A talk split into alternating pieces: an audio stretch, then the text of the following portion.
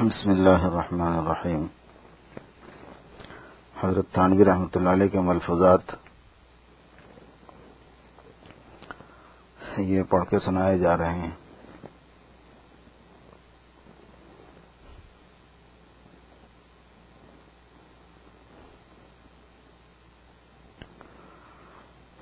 فرمایا کہ شغل وحدت الوجود نافع اس شخص کے لیے ہوگا۔ جس میں دو شرط جمع ہوں۔ ایک تو اللہ تعالی کی فاعلیت اور کمال وجود کا مشاہدہ۔ جس کا خاصہ یہ ہے کہ اسباب سے نظر اٹھ جاتی ہے دوسرے، محبت۔ اگر مشاہدہ حاصل ہے اور محبت نہیں تو اندیشہ ہے کہ کفر میں مبتلا ہو جائے گا۔ مثلا کسی کا باپ مرا۔ اب چونکہ اس کو مشاہدہ حاصل ہے اس لیے اس کو خدا کی طرف سے سمجھے گا۔ مگر محبت حاصل نہیں ہے، اس لیے اس کو اللہ تعالیٰ کی طرف سے ناگواری پیدا ہو جائے گی جو کہ کفر ہے۔ تو بعض یہ چیزیں اچھی تو ہوتی ہیں، لیکن ہر وقت ہر حالت میں مفید نہیں ہوتی۔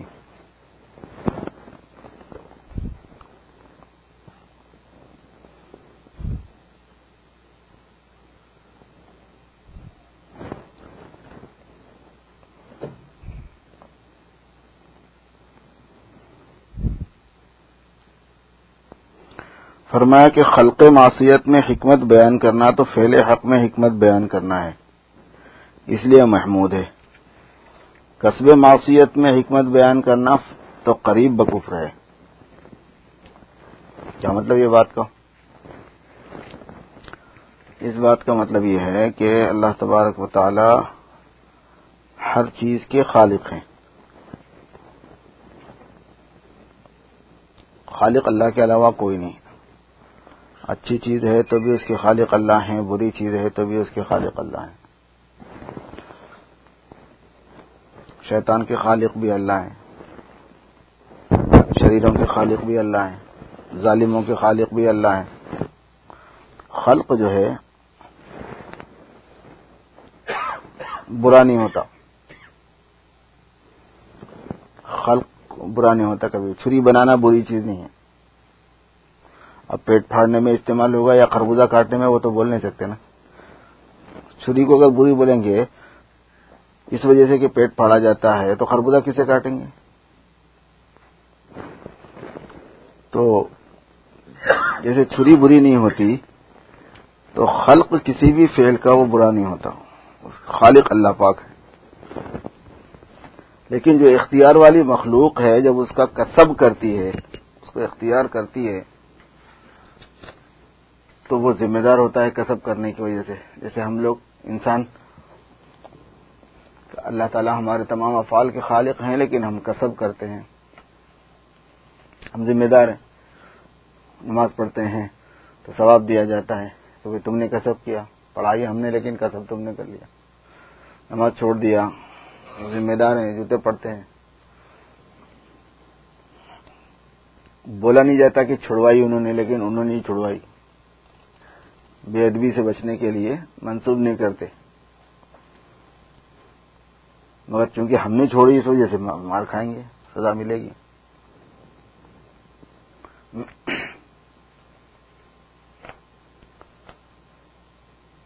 تو جتنی برائی ہے، اس کے خلق کی حکمت بیان کرنا ہے کہ اللہ تعالیٰ نے یہ پیدا کیا، اس میں یہ حکمت، شیطان بھی پیدا کیا، اس میں بھی یہ حکمت۔ مثال کے طور پر، برائی کی حکمتیں بیان کر رہے ہیں۔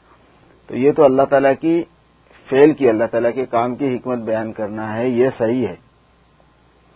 لیکن آدمی کوئی معصیت کرے، اس کے بعد اس کی حکمت بیان کرے۔ معصیت کا کسب کرے، کمائی کرے معصیت کی، اس کے بعد اس کی حکمت بیان کرے۔ یہ میں نے معصیت اس لیے کی کہ اللہ تعالیٰ نے اس کا خلق کیا ہے اور اس میں یہ حکمت ہے، اس میں یہ فائدہ ہے۔ تو کہتے ہیں یہ کفر ہے، یہ اس میں حکمت بیان نہیں کی جاتی کسب میں۔ شیطان نے کسب معصیت کی ہی حکمت بیان کی تھی کہ میں نے اس لیے سجدہ نہیں کیا۔ کبر ہو گیا۔ آدم علیہ السلام نے کسب معصیت کی حکمت نہیں بیان کی معذرت کی بس کیا غلطی ہو گئی۔ حالانکہ اس کسب کا جو خلق ہوا ہے، وہ معلوم تھا آدم علیہ السلام کو کہ یہ خلق کس نے کیا ہے۔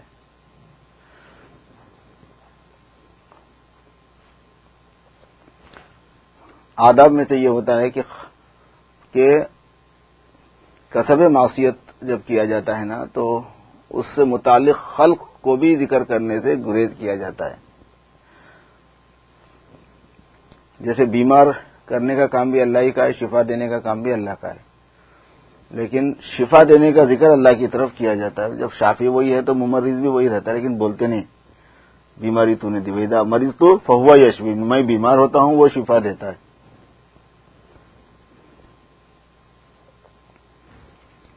میں بھوکا ہوتا ہوں، وہ کھانا کھلاتا ہے۔ میں پیاسا ہوتا ہوں، وہ پانی پلاتا ہے۔ حالانکہ بھوک بھی ان کی دی ہوئی ہے، ان کی ان کی لگائی بھی ہے۔ ان کے لگانے سے اپن بھوکے ہوتے اگر وہ بھوک نہ لگائیں تو کبھی بھی بھوکی نہ لگے اپنے کو۔ ان کے لگانے سے پیاسے ہوتے ہیں۔ اگر وہ پیاس نہ لگائیں تو کبھی پیاس ہی نہ لگے۔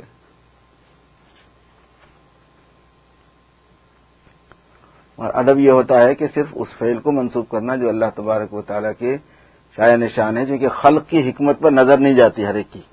تو وہ عیب کے معنی میں چلی جاتی ہے چیزوں۔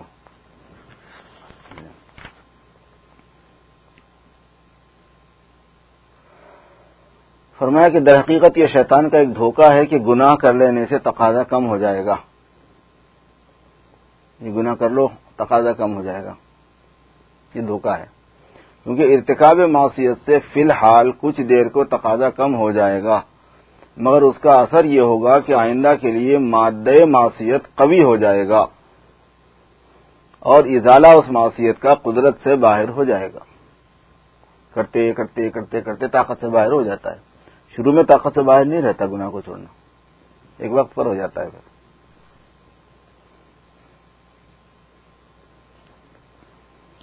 فرمایا کہ طاعات کے ساتھ تقاضا معصیت موجب قرب ہے۔ گناہ کا تقاضا ہونا یہ اللہ تعالیٰ کے زیادہ نزدیک بناتا ہے۔ مگر ہونا طاعت۔ آدمی یہ چاہتا ہے کہ اس کو گناہ کا تقاضا نہیں ہونا۔ اسی وجہ سے جب ذکر اکر کرتے ہیں نا، تو ذکر کے شروع میں پابندی اگر آپ ذکر کی کرتے ہیں، تو ایک چیز آپ دیکھیں گے کہ تقاضا ہی نہیں ہوتا گناہ کا۔ ذکر میں، فکر میں، دھن میں، دھیان میں اللہ تعالیٰ کی یاد میں وقت گزر رہا ہوتا ہے۔ وہ شوق کی چیز ہے تھوڑا دن اس کا غلبہ رہتا ہے۔ آپ ذکر کنٹینیو کر رہے ہیں لیکن وہ غلبہ ختم ہو گیا کیونکہ ابال تو کڑی میں ہر وقت تھوڑا ابال آتا ہے، شروع میں آتا ہے، پھر نہیں آتا اس کے بعد۔ اب اس کے بعد میں تقاضا شروع ہو جاتا ہے معاشیت کا۔ جب معاشیت کا تقاضا ہوتا ہے تو آدمی سمجھتا ہے یار پہلے میں ذکر کرتا تھا تو میرے کو صرف اللہ ہی یاد رہتے تھے، اب تو برائی کا بھی خیال آ رہا ہے۔ اور اس برائی کے خیال سے آدمی اپنے کو یہ سمجھتا ہے کہ میں دور ہو رہا ہوں صاحب کہہ رہے ہیں کہ اگر فرم برداری ہے، طاعات ہیں اور تقاضا معاشیت کا ہو رہا ہے، تو یہ تو اللہ کے نزدیک کرنے والی چیز ہے۔ مقابلے کی، مقابلے کے باوجود اللہ کے قریب رہنے والی بات پائی جا رہی ہے یہاں پر۔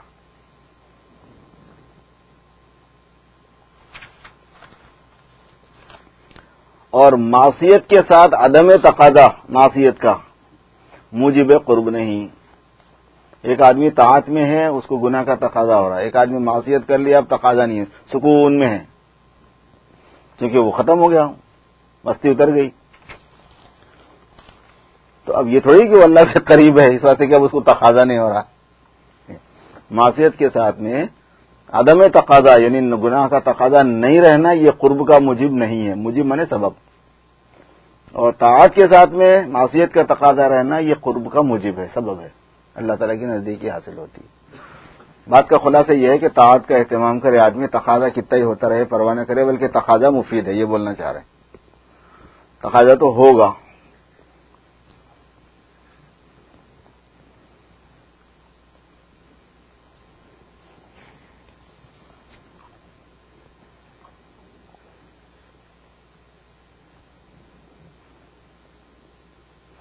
فرمایا کہ بندہ اگر اس وجہ سے توبہ نہ کرے کہ میرے گنا اس قدر ہیں یا اس درجے کے ہیں کہ توبہ سے کچھ فائدہ نہیں ہوں بڑی عجیب بات بتا رہے ہیں۔ بہت ہی عجیب بات ہے۔ بزرگوں کے کلام کو سننے سے، پڑھنے سے یہی فائدہ ہوتا ہے کہ باریکیاں جو ہے نا، مقاعد نفس کی اور حیل شیاطین کی، ان کی طرف دھیان جاتا ہے۔ بعض مرتبہ بہت زیادہ گناہ ہونے کی وجہ سے، بعض مرتبہ گناہ کی خصاصت زیادہ ہونے کی وجہ سے رکا کر کمینہ پن بعض مرتبہ مسلسل ہونے کی وجہ سے کہ اتنے دن ہو گئے، اتنے دن ہو گئے، اتنے دن ہو گئے، سوچ رہے ہیں، سوچ رہے ہیں، سوچ رہے ہیں، ہو رہا ہی نہیں تو بیکار ہے خاموخا کی بات ہے توبہ کا فائدہ تو کچھ ہوگا نہیں مجھے۔ میں تو عادی ہو چکا ہوں اس کا۔ اب تو کچھ فائدہ نہیں ہے توبہ کرنے سے۔ فرمایا کہ بندہ اگر اس وجہ سے توبہ نہ کرے کہ میرے گناہ اتنے اس قدر ہیں یا اس درجے کے ہیں کہ توبہ سے کچھ فائدہ نہ ہوگا، یہ بھی حماقت اور شیطان کا جال ہے۔ بےقوفی ہے اور شیطان کا جال ہے۔ کیونکہ اگرچہ یہ صورتن شرمندگی ہے، اس میں ایک قسم کی شرمندگی ہو رہی کہ آدمی سوچ رہا ہے کہ کیا میں تو بہت ہی برا ہوں۔ لیکن حقیقت میں یہ تکبر ہے۔ تکبر کا کدھر سے کدھر لے آگے جوڑا ہے۔ یہ تکبر ہے۔ کہ اپنے کو اتنا بڑا سمجھتا ہے کہ گویا اس نے اللہ تعالیٰ کا کچھ ایسا نقصان کر دیا ہے کہ اب اس کو معاف نہیں کر سکتے۔ اس میں یہ تکبر ہے کہ گویا اس نے حق تعالیٰ کا کچھ ایسا نقصان اپنے کو اتنا بڑا سمجھتا ہے کہ گویا اس نے حق تعالیٰ کا کچھ ایسا نقصان کر دیا ہے کہ اب اس کو وہ معاف نہیں کر سکتے۔ یاد رکھو یہ برتاؤ بالکل مساوات کہتا ہے، برابری کا ہے۔ حالانکہ خدا تعالیٰ اور اس کی صفات کاملہ کے سامنے تمہارے افعال کی ہستی ہی کیا ہے۔ سارا عالم بھی نافرمان ہو جائے تو ان کا ذرہ برابر بھی کچھ نقصان نہیں۔ نہ ان کو افو کرم سے مانے ہو سکتا ہے، رکاوٹ بن سکتی ہے۔ یعنی اس کو تو نہیں معاف کروں گا، اتنے کو تو نہیں معاف کروں گا۔ اتنا ہی بڑا کافی مشرق پوری دنیا پہ مظالم کی اس نے تاریخ بنا دی ہو۔ ہزاروں لاکھوں مسلمانوں کو قتل کر دیا ہو، مسلمان ہو جائے قبول ہے اب جتنے ظالم قاتل اس وقت دنیا میں ہیں، دنیا کے اس وقت کے جتنے فرائنہ ہیں، جو فرعون ہیں، اگر وہ توبہ کر لیں، معاف، عجیب معاملہ ہے معاف۔ ایک ملین آدمیوں کو مارا انہوں نے، ان کو کیسے معاف کریں؟ ایسا نہیں ہے۔ ٹھیک ہے، معاف کر دیں۔ وہ ایک ملین کو ہم کچھ بھی دے دیں گے، تم بے فکر ہو۔ ختم۔ سارا عالم بھی نافرمان ہو جائے تو ان کا ذرہ برابر بھی کچھ نقصان نہیں۔ نہ ان کو افو کرم سے مانے ہو سکتا ہے۔ مشہور ہے ایک مچھر بیل کے سینگ پر جا بیٹھا۔ جب وہاں سے اڑنے لگا تو بیل سے معذرت چاہیے کہ معاف کیجیے گا، آپ کو میرے بیٹھنے سے بہت تکلیف ہوئی ہوگی۔ بیل نے کہا، ارے بھائی، مجھ کو تو خبر بھی نہیں ہوئی کہ تو کب بیٹھا تھا اور کب اڑا۔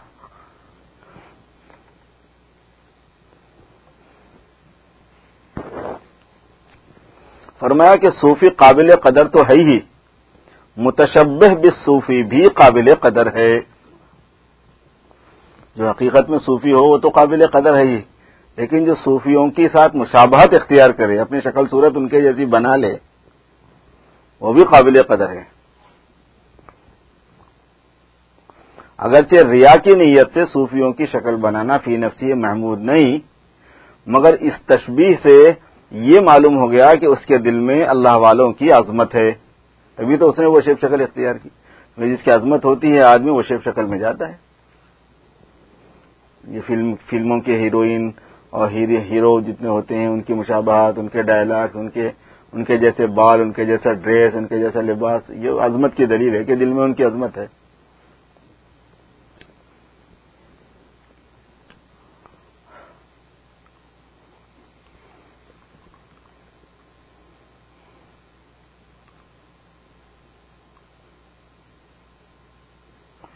فرمایا کہ اگر ساری زمین گناہوں سے بھر جائے تو توبہ سب کو مٹا دیتی ہے۔ دیکھیے، بارود ذرا سی ہوتی ہے، مگر بڑے بڑے پہاڑوں کو اڑا دیتی ہے۔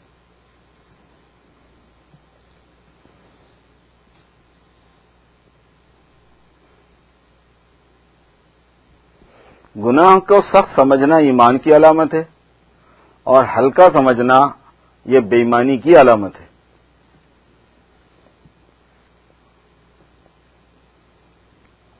فرمایا کہ اگر بندوں کو رحمت حق کا مشاہدہ ہونے لگے، اللہ کی رحمت کا، تو گناہوں کو بڑا سمجھنے پر شرمندگی ہوگی۔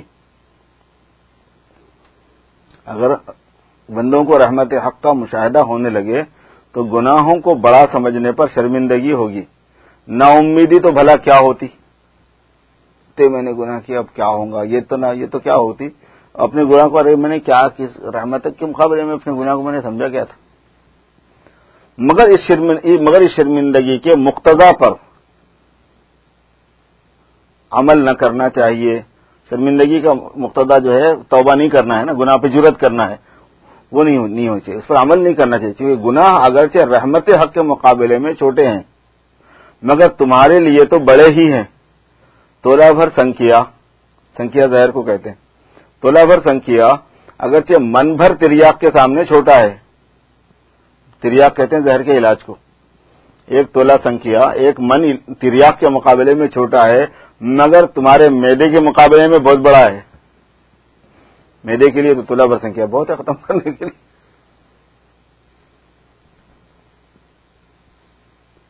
فرمایا کہ مومن اپنے گناہوں سے ڈرتا ہے، اگرچہ ادنا ہی گناہ ہو۔ بخلاف فاجر کے کہ گناہ کو مثل مکھی کے سمجھتا ہے کہ آئیے اور اڑا دیا۔ تو معلوم ہوا کہ گناہ کو سخت سمجھ کر توبہ کرنا ایمان کی علامت ہے۔ اور اس کو ہلکا سمجھنا بے ایمانی کی علامت ہے۔ اور یہ جو اوپر آیا ہے کہ گناہ کو بڑا نہ سمجھے، اس کا مطلب یہ ہے کہ اتنا بڑا نہ سمجھے کہ توبہ سے رکاوٹ ہو جائے، کہ توبہ سے کام نہیں چلے گا، یہ نہ سمجھے۔ اور یہاں بڑا سمجھنے کا مطلب یہ کہ اتنا چھوٹا نہ سمجھے کہ توبہ کی ضرورت نہ سمجھے۔ توبہ کی ضرورت ہے۔ غرض اصل چیز توبہ ہے۔ جو اعتقاد توبہ سے رکاوٹ ڈالنے والا ہو، وہ برا ہے۔ چاہے بڑا ہونے کا اعتقاد ہو، چاہے چھوٹا ہونے کا ہو۔ بس وہ چھوٹا گناہ ہے بول کے کر لیتے ہیں، وہ بھی برا ہے۔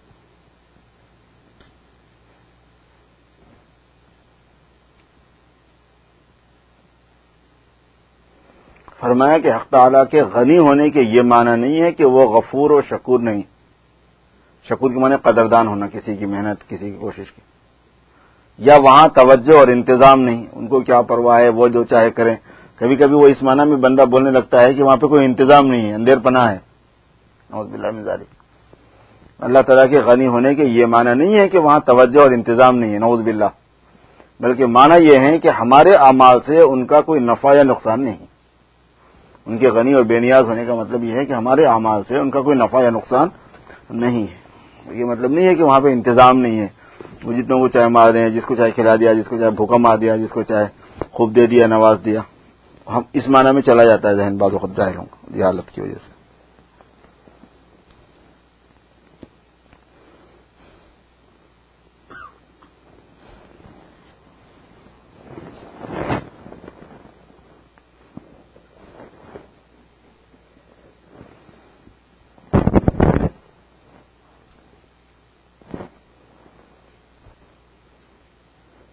فرمایا کہ میں بغرض تربیت آنے والوں کے لیے یہ قید لگا دیتا ہوں کہ بولا مت کرو۔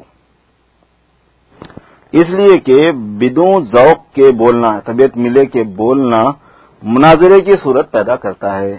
اس کو اندازہ نہیں ہوتا کہ کیا بولنا ہے، کیا نہیں بولنا ہے، بحث پہ آ جاتا ہو۔ بدوں ذوق کے بولنا مناظرے کی صورت پیدا کرتا ہے اور یہ تاریخ میں سخت مضر ہے۔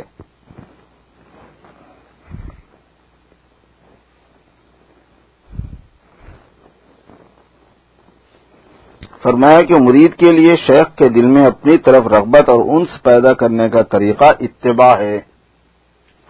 کہ آپ اس کی بات ماننا شروع کر دو، اس کی طرف، اس، تمہاری طرف اس کی طبیعت چلنے لگے گی۔ نہ کہ اس سے اختلاف کرنا اور مریدی کے سر ہو جانا ہے۔ بعض مرتبہ مرید مرید کر لو میرے کو بلکہ سر ہو جاتا آدمی۔ اسے اس کی طبیعت رک رہی ہوتی، اس کے اوپر بول رہے ہیں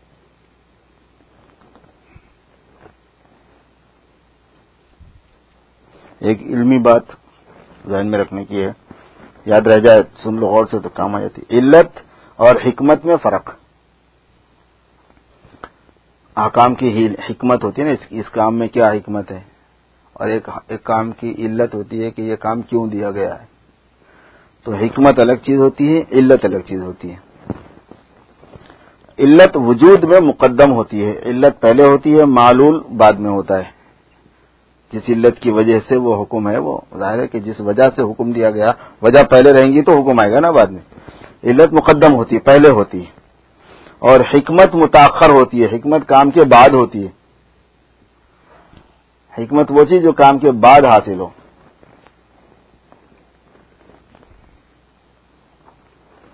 تو ایک ہی کام کے اندر علت بھی ہو سکتی ہے، حکمت بھی ہو سکتی ہے، علت پہلے رہے گی، حکمت بعد میں رہے گی۔ مثلا حضور صلی اللہ علیہ وسلم کی وفات کی سکرات کی شدت۔ حضور پاک صلی اللہ علیہ وسلم کو اس دنیا سے پردہ فرماتے ہوئے بہت تکلیف ہوئی ہے۔ تو عام طور پر لوگوں کے ذہنوں میں یہ ہے کہ بھئی نیک آدمی ہونے کی علامت یہ ہے کہ ہلکا پھلکا چلا جائے۔ اب حضور پاک صلی اللہ علیہ وسلم تو سب سے زیادہ اللہ تبارک و تعالیٰ کے چہی تھے پسندیدہ محبوب تھے۔ تو آپ کو تو بغیر کسی تکلیف کے بلایا جا سکتا تھا، مگر آپ کو بڑی تکلیف ہوئی ہے۔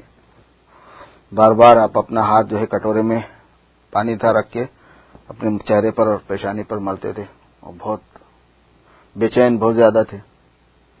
یہ کیوں ہوا؟ اس کی علت کیا ہے؟ اور اس کی حکمت کیا ہے؟ اس کو بتا رہے ہیں۔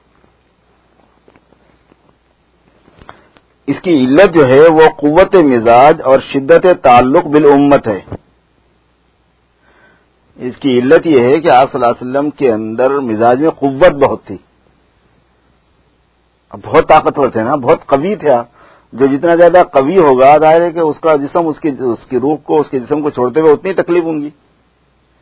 چار سو آدمیوں کی طاقت تھی۔ اور ایک روایت میں سو سو آدمیوں کی طاقت تھی۔ اور اس کی تفسیر صحابہ کرتے تھے کہ سو جنتیوں کی طاقت تھی۔ آپ کے پاس۔ تو ایک تو اس کی علت یہ ہے کہ مزاج کی قوت اور دوسرے اس کی وجہ شدت تعلق بالامت۔ آپ کو اپنی امت سے بہت گہرا رب تھا، بہت تعلق تھا، اس کی وجہ سے آپ کو تکلیف ہوتی۔ اس دنیا سے امت کو چھوڑ کے جا رہے تھے۔ کہ قوت مزاج کی وجہ سے حرارت تیز ہو گئی اور شدت تعلق بالامت کی وجہ سے روح کے تعلق کا انفقاق روح کا تعلق جو جسم سے الگ ہو رہا تھا وہ شدید ہو گیا۔ حکمت کیا ہے اس کی؟ حکمت مقام صبر اور ترقی درجات ہے مقام آپ صلی اللہ علیہ وسلم تھے ایسے صابر۔ تو جو اس دنیا میں جتنا زیادہ صبر کا مظاہرہ کرے گا، اس کا اتنا درجات میں ترقی ہے اس کی۔ عالمی اسباب کے اعتبار سے۔ تو حکمت اس کی مقام صبر اور ترقی درجات ہے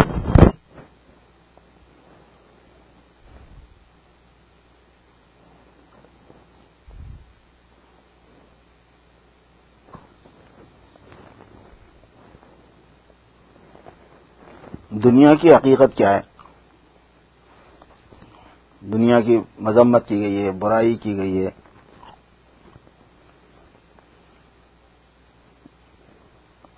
منع کیا گیا ہے اسے تعلق کو۔ اس کی حقیقت کیا ہے؟ اور دنیا کی تعریف کی گئی ہے، ترغیب دی گئی ہے۔ شوق دلایا گیا ہے اس کا۔ اس کی حقیقت کیا ہے؟ آپ کے پاس اب مال ہوگا زیادہ، اب زیادہ نیک کام میں لگائیں گے۔ تو وہ دنیا ہے نہیں ہے؟ اچھی جگہ شادی کی فکر کی، اچھی جگہ شادی کی۔ خوب بچوں کی فکر کی خوب بچوں کی فکر کرنے والا تو خوب دنیا میں لگے گا ہی۔ تو خوب بچے بھی ہوئے اس کو۔ تو یہ دنیا ہے نہیں ہے حضور نے فرمایا کہ بچے زیادہ ہونا کیونکہ مجھے جتنے زیادہ بچے ہوں گے، میں اتنے زیادہ کل قیامت میں سب دوسرے نبیوں کے سامنے فخر کروں گا۔ مجھے تم فخر کا موقع دینا۔ حضور خود فرما رہے ہیں کہ زیادہ بچے کرو۔ تو زیادہ بچے کرنے والا ظاہر ہے کہ ظاہری طور پر آدمی سمجھتا ہے کہ زیادہ دنیا میں مشغول ہوگا۔ حقیقت کیا ہے دنیا کی؟ اس کو بتا۔ رہے دنیا کی حقیقت ہے حضوز اور لذات نفسانیہ مضرہ ہے آخرت، جو آخرت میں نقصان دینے والے مزے ہوں، اس میں مشغول ہونا دنیا ہے۔ دنیا کی حقیقت ہے کہ وہ لذتیں، وہ مزے جو آخرت میں نقصان پہنچانے والے ہوں، وہ منع ہے، وہ وہ دنیا ہے۔ تو اس کا مطلب یہ ہوا کہ وہ حقوق اور وہ حضور، وہ لذات جو کہ آخرت میں نقصان پہنچانے والے نہ ہوں، وہ دنیا نہیں ہے۔ اس میں مال کمانا بھی دنیا نہیں رہتا، مال ہونا بھی دنیا نہیں ہوتا، بیوی بچے میں ہونا بھی دنیا نہیں ہوتا اچھا کھانا بھی نہیں اچھا پہننا بھی نہیں اچھا رہنا بھی نہیں، وہ دنیا ہی نہیں۔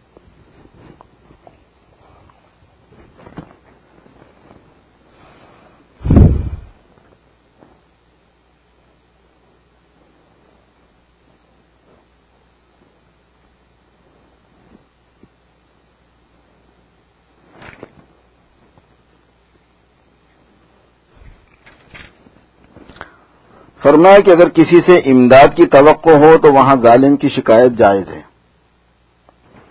اگر کسی سے اس کی توقع بھی نہ ہو، وہاں بھی شفا غیظ کے لیے ظالم کی برائی جائز ہے۔ شفا غیظ اپنا غصہ ٹھنڈا کرنے کے لیے۔ جہاں شفا غیظ بھی نہ ہو، نہ کسی نے تم پر ظلم کیا ہو، وہاں محض بلا وجہ غیبت کرنا اور تعویل کر کے اپنے کام کو مباح میں داخل کرنا سراسر تلبیس اور دھوکہ ہے۔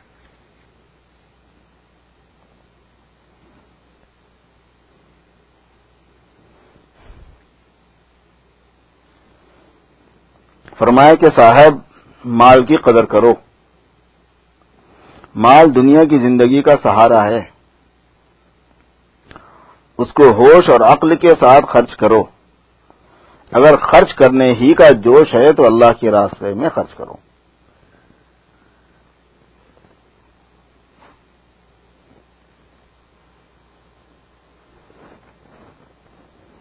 سر ہو کر دعا مانگنا اللہ تعالی کو پسند ہے۔ یہ آدمی تو سر ہی ہو گیا بولتے نا آپ کسی سے کوئی چیز مانگنے کو چلے اس نے نہیں دیا۔ آپ چندہ مانگنے کو گئے وہ نہیں دے رہا تو آپ سری ہو گئے اس کی۔ دے، ٹکٹ خریدی خریدا ہمارا۔ سری ہو گیا سری ہو گیا۔ زیچ ہو جاتا ہے۔ مخلوق جو ہے نا، وہ مانگنے سے زیچ ہو جاتی ہے۔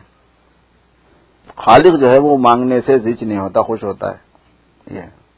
اور سر ہو کے مانگنا بھی اللہ کو پسند ہے۔ پیچھے ہی پڑ گیا دینا ہی دینا ہی دینا دینا ہی دینا دینا ہی دینا دیو دیو دیو۔ نہیں اتنے سال ہو گئے، اتنے مہینے ہو گئے، مانگے جا رہا، دے رہے نہیں نہیں دینا پڑے گا۔ دیو دیو۔ چل، لے کے جا۔ حدیث میں ان اللہ یحب الملحین فی دعا اللہ تعالیٰ دعا میں الحاح کرنے والوں کو سر ہو جائیں چپک جانے والوں کو پسند کرتے ہیں۔ دنیا میں اللہ تعالیٰ کے مشاہدے کا کیا مطلب ہے وہ سمجھا رہے ہیں؟ ہمیشہ مشاہدے حق میں رہتے ہیں، اللہ کے مشاہدے ان کو اللہ کا مشاہدہ ہے۔ فرما، مشاہدے کی دو قسمیں ہیں۔ ایک مشاہدہ تام یعنی رویت دیکھنا۔ یہ تو جنت میں ہوگا اللہ تعالیٰ کا۔ دنیا میں نہیں ہو سکتا۔ دوسرے مشاہدہ ناقص یعنی استحدار تام استحدار تام پکا دھیان رہنا، پورا دھیان رہنا اللہ تعالیٰ کا۔ یہ دنیا میں بھی ہوتا ہے۔ اگرچہ مشاہدہ تام کے تام نے پورے کو بولتے ہیں۔ اگرچہ مشاہدہ تام کے سامنے یہ دوسری قسم استطار ہی میں داخل ہے، پردے میں ہی داخل ہے، مگر چونکہ دنیا میں سالک کو اس سے بہت تسلی ہو جاتی ہے، اس لیے یہاں کے اعتبار سے استحدار تام ہی کو مشاہدہ کہا جاتا ہے۔ نا اردو؟ یہ مشاہدہ خواہ کام ہو یا ناقص، اس کا دوام بندے کی مصلحت کے خلاف ہے۔ دوا میں تسلسل کے ساتھ ہونا مسلحت کے خلاف ہے۔ نہ اس لیے کہ وہاں سے کچھ کمی ہے، بلکہ اس وجہ سے کہ بندے کو دوا میں مشاہدہ کا تحمل نہیں، کیونکہ دنیا میں تجلی دائمی سے بندہ مغلوب ہو جاتا ہے اور ہر وقت ایک استغراقی کیفیت تاری رہتی ہے۔ اور مغلوبیت میں اعمال کے اندر کمی آ جاتی ہے، جس سے اللہ تعالیٰ کے قرب میں کمی ہو جاتی ہے۔ کیونکہ قرب کا مدار اعمال ہے، مدار قرب اعمال ہے۔ اس لیے حق تعالیٰ نے یہ تو نہیں کیا کہ حضور تام کے ہوتے ہوئے یا رویت کے ہوتے ہوئے حضور یا رویت سے منع کر دیا، دیکھنے سے منع کر دیا۔ کیونکہ یہ صورت سالک کے لیے اشد تھی، بلکہ یہ کیا کہ سالک کو مخلوق کی طرف متوجہ کر دیا۔ اور جنت میں بعض اوقات لذائز نفس کی طرف متوجہ کر دیں گے۔ اس کی ایسی مثال ایسی مثال ہے جیسے ایک محبوب نے عاشق کو دیکھا کہ بڑے غور سے تک رہا ہے۔ اس کو اندیشہ ہوا کہ کہیں زیادہ دیکھنے سے مر نہ جائے۔ تو اب ایک صورت تو یہ تھی کہ عاشق کو اپنے سامنے رکھ کر دیدار سے منع کر دے کہ ہم کو مت دیکھو۔ یہ صورت بہت سخت ہے۔ اس میں عاشق کو سخت بے چینی ہوتی ہے۔ اس لیے محبوب نے یہ تو نہیں کیا، بلکہ اس نے تھوڑی دیر کے واسطے عاشق کو بازار بھیج دیا کہ جام لے آؤ، آم لے آؤ۔ اس صورت میں اگرچہ محبوب سے فی الجملہ استطار ہو گیا، مگر اس سے شوق معتدل ہو جائے گا۔ اور بازار جانے میں عاشق کی لذت بھی کم نہیں ہوتی، کیونکہ تعمیل حکم محبوب کی بھی ایک خاص لذت ہے۔ تعمیل حکم میں محبوب کی ایک خاص لذت ہے، جو لذت دیدار ہی کے قریب ہے۔ اس شاخ اس کو خوب سمجھتے ہیں۔ اسی طرح آپ تعالیٰ نے بھی حضور تام تجل، حضور تام تجلی باقی رکھ کر دیدار اور مشاہدے سے منع نہیں کیا۔ بلکہ تجلی کو مستطر کر دیا یعنی چھپا دیا۔ اور اس شاخ کو دوسری طرح متوجہ کر دیا کہ ہر وقت حضور و مشاہدے سے اس شاخ کے دل پھٹ نہ جائیں اور شوق معتدل رہے۔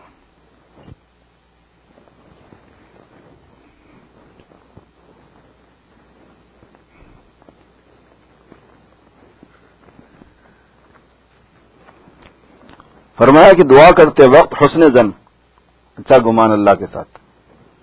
اور قوت رجا، امید کی طاقت۔ کو اپنا نقد وقت رکھو، پھر سمرا دیکھو، کامیابی ہی ہوگی۔ جب دعا کی جائے تو اللہ تبارک و تعالیٰ سے اچھا گمان رکھا جائے کہ وہ قبول کریں گے۔ اور اللہ تبارک و تعالیٰ سے رجا بھی کی جائے، امید قائم رکھی جائے۔ وہ ایسا کرتے ہیں، ان کی عادت ہے مہربانی کرنے کی۔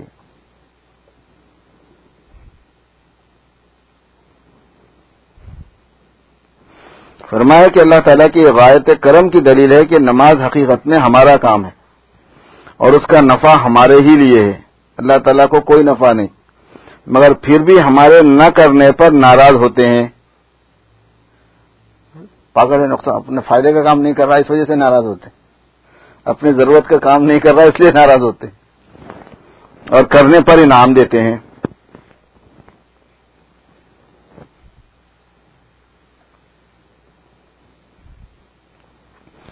فرمایا کہ عطا کی شرط یہ ہے کہ جلدی نہ مچائے، مانگے جائے۔ اللہ تعالیٰ کا تعلق تو ساری عمر کا ہے۔ وہ تھوڑے دن کی بات تو ہے نہیں کہ اس کے بعد کسی اور جگہ جانا ہے، بھائی جلدی سے فارغ ہو کے، اس کام سے جلدی سے فارغ ہو کے چلے جانا ہے کسی اور طرف۔ چاہے ان کی طرف سے کچھ ظاہر نہ ہو، تم اپنا انکسار اور نیاز مندی مت چھوڑو۔ تاخیر میں بھی مسلحتیں ہوتی ہیں۔ رہا یہ سوال کہ پھر وہ مسلحتیں کیا ہیں؟ تو آپ کوئی پارلیمنٹ کے ممبر نہیں کہ آپ کو مسلحتیں بتائی جائیں۔ کچھ دنوں دعا مانگ کر بیٹھ جانے میں زیادہ اندیشہ ہے حق تعالیٰ کے ناراض ہونے کا۔ کیونکہ پہلے تو یہ لوگ سمجھتے تھے کہ ہماری کوتاہی ہے۔ اب اب اس طرف کی کوتاہی کا خیال ہو جاتا ہے۔ ظاہر ہے کہ یہ حالت بہت اندیشہ ناک ہے۔ کیونکہ اللہ تعالیٰ پر الزام ہے۔ جو عبودیت اور بندگی کے خلاف ہے۔ اس لیے ضروری ہے کہ برابر دعا مانگتے رہو۔ وہ اگر چاہیں بل مارے روڈ قبول کریں یا نہ کریں، تم اپنا منصبی کام پورا کرتے رہو۔ کیونکہ بندے کے لیے مناسب یہی ہے کہ ہمیشہ عید ان کی ساری ظاہر کرتا رہے۔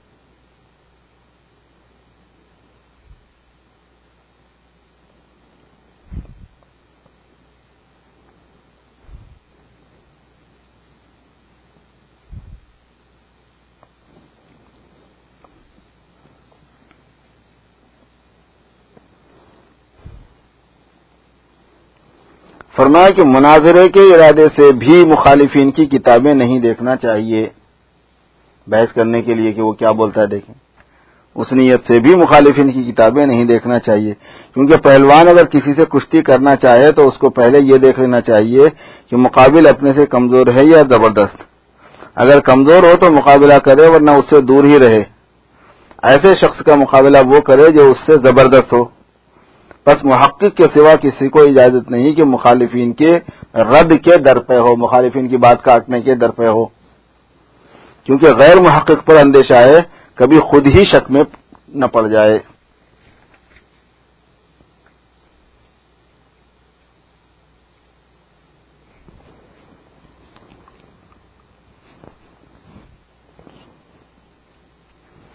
فرمایا کہ اللہ تعالیٰ کے تعلق کی وجہ سے کسی سے محبت کرنا، یہ در حقیقت اللہ تعالیٰ ہی کے ساتھ محبت ہے۔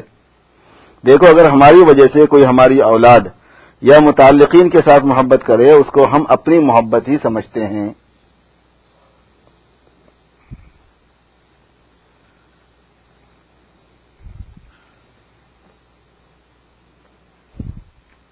فرمایا کہ بزرگوں کی صحبت اور زیارت بڑی چیز ہے۔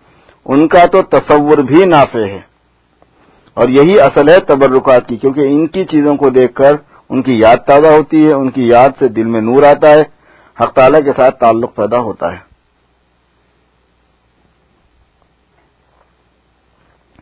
فرمایا کہ انگریزی کوئی علم نہیں، زبان کوئی علم نہیں، اس کو دین سے کیا تعلق؟ بلکہ اس کو پڑھ کر تو اکثر دین سے بے تعلقی ہو جاتی ہے۔ کیونکہ اس کے ساتھ بے دینی کا کلچر لگا ہوا ہے۔ تو جو فنون ہے وہ الگ ہیں۔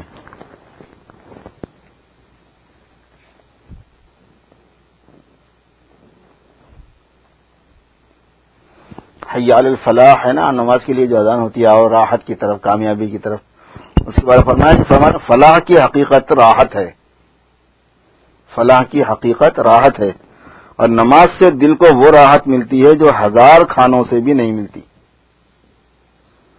مگر اس راحت کا احساس ایک خاص وقت کے بعد ہوتا ہے، جو ہر شخص کے لیے اس کے مناسب ہوتی ہے۔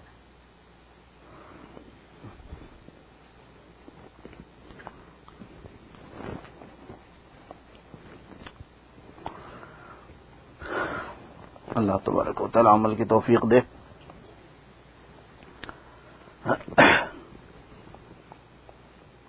نماز کے بعد جو ہے، مغرب کی نماز کے بعد تھوڑی دیر بیٹھ جائیے، تاکہ جو پرسوں فنڈ ریزنگ ہے، پیر کے دن، پیر کے دن ہی ہے نا؟ پیر کے دن پندرہ شابان کو، چونکہ پیر کا دن ورکنگ ڈیز میں سے ہے، چھٹی کا دن نہیں ہے، تو تھوڑی محنت کرنی پڑے گی، لوگوں کو متوجہ کرنا پڑے گا، کالیں کرنی پڑیں گی، لوگوں کو دعوت دینی پڑے گی۔ اور جو ٹکٹ وغیرہ آپ تک دیے گئے ہیں، اس سلسلے میں بھی تھوڑی فکر ہو جائے گی۔ وقاص آئے ہیں، نہیں آئے۔ تو اگر نہیں بھی آئے ہیں حارث ہے، تو یہ حارث کے ساتھ میں تھوڑی دیر بیٹھ جائیے اور دوسرے حضرات بھی ساتھی ہو جائیں گے، فہد بھی ہیں، دوسرے اور ساتھی بھی ہیں، شاہد میں ابھی ہیں۔ تو تھوڑا سا ان کے ساتھ میں بیٹھ جائیے، بیٹھ کے تھوڑی سی فکر فرما لیجیے تاکہ اجتماع کے موقع سے فنڈ ریزنگ ہماری سال میں ایک مرتبہ ہوتی ہے۔ یہاں کی اگر محنت کر لیتے ہیں تو اچھی ہو جائے گی۔ سستی کر جائیں گے تو نہیں ہوتی ہے۔ کام کرنے والے ساتھی یہی ہیں، تو ہر آدمی اپنے بھی ساتھ کے بخدا تھوڑا سا حصہ لے لے اور تھوڑا سا کوشش کر کے پروگرام کو کامیاب بنانے کی کوشش کرے اور دعا کا بھی اہتمام کرنا ہے۔ اور ہر جمعرات کو جس دعا کا سلسلہ بھی ہم نے چلایا ہوا ہے، اس کا نام ختم خاجگان ہے۔ یہ ہمارے بزرگوں کے معمولات میں سے ہے اور بہت عجیب و غریب اس کی تاثیرات ہیں۔ ختم خاجگان پڑھ لیجیے، اس کے بعد میں دعا کر لیتے ہیں۔ دعا کے بیچ میں میں تھوڑی دیر آہستہ ہو جاؤں گا تو اس میں اپنے مقاصد کے لیے بھی دعا کر لیں ہر آدمی کے اپنے اپنے جو ضروری ہوتے ہیں کام اس میں۔ اور ختم خاجگان کیا ہوتا ہے کہ دس مرتبہ در شریف اور تین سو ساٹھ مرتبہ لا حول ولا قوت اللہ بلّہ العظیم۔ اور تین سو ساٹھ مرتبہ علم نشرح کا سورہ۔ پھر تین سو ساٹھ مرتبہ لاہور ولا قوت اللہ بلّہ پھر دس مرتبہ درو شریف۔ یہ پورا جو ہے نا ختم خاجگان کہلاتا ہے۔ تو اتنے سارے مل کے اگر ہم پڑھتے ہیں تو ظاہر ہے کہ ہر ایک کو اتنا لمبا لمبا پڑھنے کی ضرورت نہیں ہے۔ اگر ہم دس دس مرتبہ پڑھ لیتے ہیں، پانچ سات سات مرتبہ، دس دس مرتبہ، کیف مرتبہ خواتین بھی ہیں، ادھر بیٹھی ہوئی اور ادھر بھی ہیں، تو ان شاء اللہ تعالیٰ یہ آسانی سے ہو جائے گا۔ تو درو شریف پڑھو، پھر اس کے بعد میں لاہور اللہ قوت اللہ بلّہ پھر اس کے بعد سورہ علم نشرہ، پھر اس کے بعد پھر لاہور اللہ قوت اللہ بلّہ پھر درو شریف۔ اللہ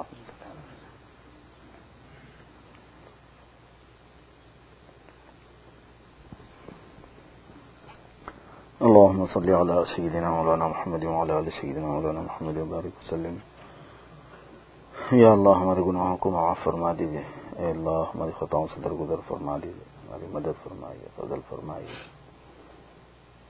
اے اللہ، اس ادارے کی تمام ضروریات کا تکفل فرمائیے تمام انتظامات کو آسان فرما دیجیے تمام اخراجات کو آسان فرما دیجیے اے اللہ، ہونے والے اجتماع کو قبول فرمائیے اے اللہ سے برکت عطا فرمائیے اس کو کامیاب نصیب، کامیاب فرما دیجیے کامیابی عطا فرما دیجیے برکت فرما دیجیے رحم کا، کرم کا افوافیت کا، یسر کا، سہولت کا، اور آسانی کا معاملہ فرمائیے۔ ہر قسم کے شروع و فتن سے اللہ حفاظت فرمائیے۔ اے اللہ، ادارے کی ہر جہاں سے حفاظت فرمائیے اور ہر جہاں سے اس کو ترقی نصیب فرمائیے۔ مولا، اس کی ضروریات کا انتظام فرما دیجیے۔ اللہ، ہم میں سے ہر ایک کی جو ذاتی حاجات ہیں، ضروریات ہیں، ان کا تکفل فرمائیے۔ اے اللہ، جو پریشانیاں ہیں، ان کو دور فرمائیے۔ مولا، جو قرضے ہیں، ان کو ادا فرما دیجیے۔ جو بیماریاں ہیں، ان سے شفا نصیب فرما دیجیے گھروں کی جو پریشانیاں ہیں، اپنے کرم سے ان کو دور فرما دیجیے دلوں کو چین اور سکون اور اطمینان اور راحت نصیب فرمائیے۔ اے اللہ، ہر اعتبار سے خیر کو مقدر فرما دیجیے دنیاوی اعتبار سے بھی اخروی اعتبار سے بھی۔ ربنا تقبل منا انك انت السميع العليم، تب علينا انك انت التواب الرحيم۔ صلی وسلم وبارک علی سیدنا و مولانا محمد و علیہ و اصحابہ اجمعین برحمتک یا رحم اللہ.